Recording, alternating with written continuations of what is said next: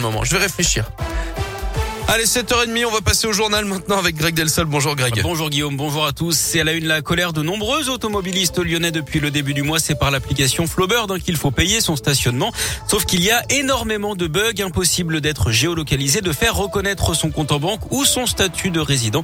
Les PV, eux, arrivent. Le maire du 6e arrondissement réclame leur annulation. Les suites des tirs de paintball sur la préfecture à Lyon lundi soir par le collectif des Dalton. D'après le progrès, trois personnes ont été placées en garde à vue mercredi après-midi dans le cadre de l'enquête. Les investigations devront déterminer s'ils ont participé à ces tirs qui visaient à tort les appartements du préfet Pascal Mayos, alors qu'il s'agissait en fait d'un bâtiment administratif.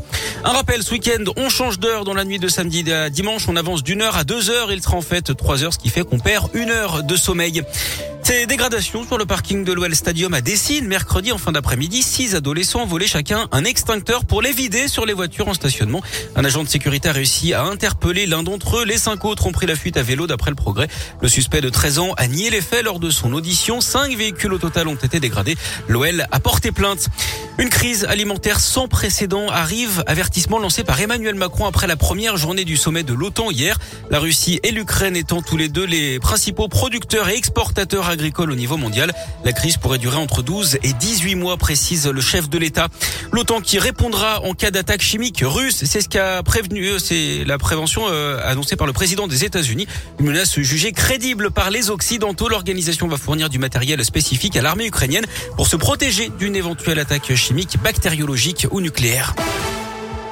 Les opposants au compteur Linky n'ont pas dit leur dernier mot. Hier, plusieurs dizaines de personnes se sont rassemblées devant le siège régional d'Enedis à Lyon. Comme depuis des années, elles contestent la pose des compteurs qu'elles jugent néfastes pour la santé et pour l'écologie. Autre motif de colère selon elles, ces compteurs ont été posés de force dans les domiciles des Français. Fin février, la commission de délibération de l'énergie, une autorité indépendante, a décidé de faire payer la relève des compteurs aux usagers qui ont refusé le compteur Linky et la transmission de leur consommation. Les opposants souhaitent la levée de ce dispositif qu'ils jugent discriminatoire. Les détails avec Sandrine Larisa, membre du collectif Info Linky 5G Sud-Ouest lyonnais. Nous constatons en fait qu'il s'agit d'un droit, d'un réel droit en fait, euh, de la possibilité de, refuser légalement les compteurs communicants. Donc d'un côté, on souhaite insister sur le fait qu'il faut continuer à, refuser les compteurs communicants, que c'est possible, que c'est euh, complètement en fait euh, légal puisque aucun texte de loi, aucune réglementation n'impose à l'usager de les accepter. Et d'un côté, si c'est si légal de les refuser, on ne peut pas sanctionner des usagers pour ne pas l'avoir.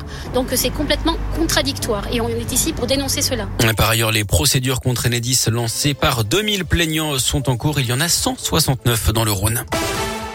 On passe au sport avec du basket. Programme chargé pour l'Asvel après avoir battu Kaunas mercredi soir en Lituanie. Les Villeurbanais reçoivent l'Olympiakos ce soir à 20h en Euroleague. Et demain, ils affronteront Gravelines Dunkerque en quart de finale de la Coupe de France.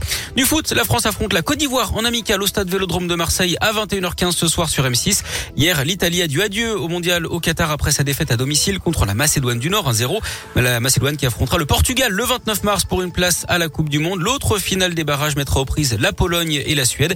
Et puis on termine par ces félicitations Félicitations Anaïs Pirolet. À 24 ans, notre lyonnaise vient de se classer septième des Bocuse d'Or Europe.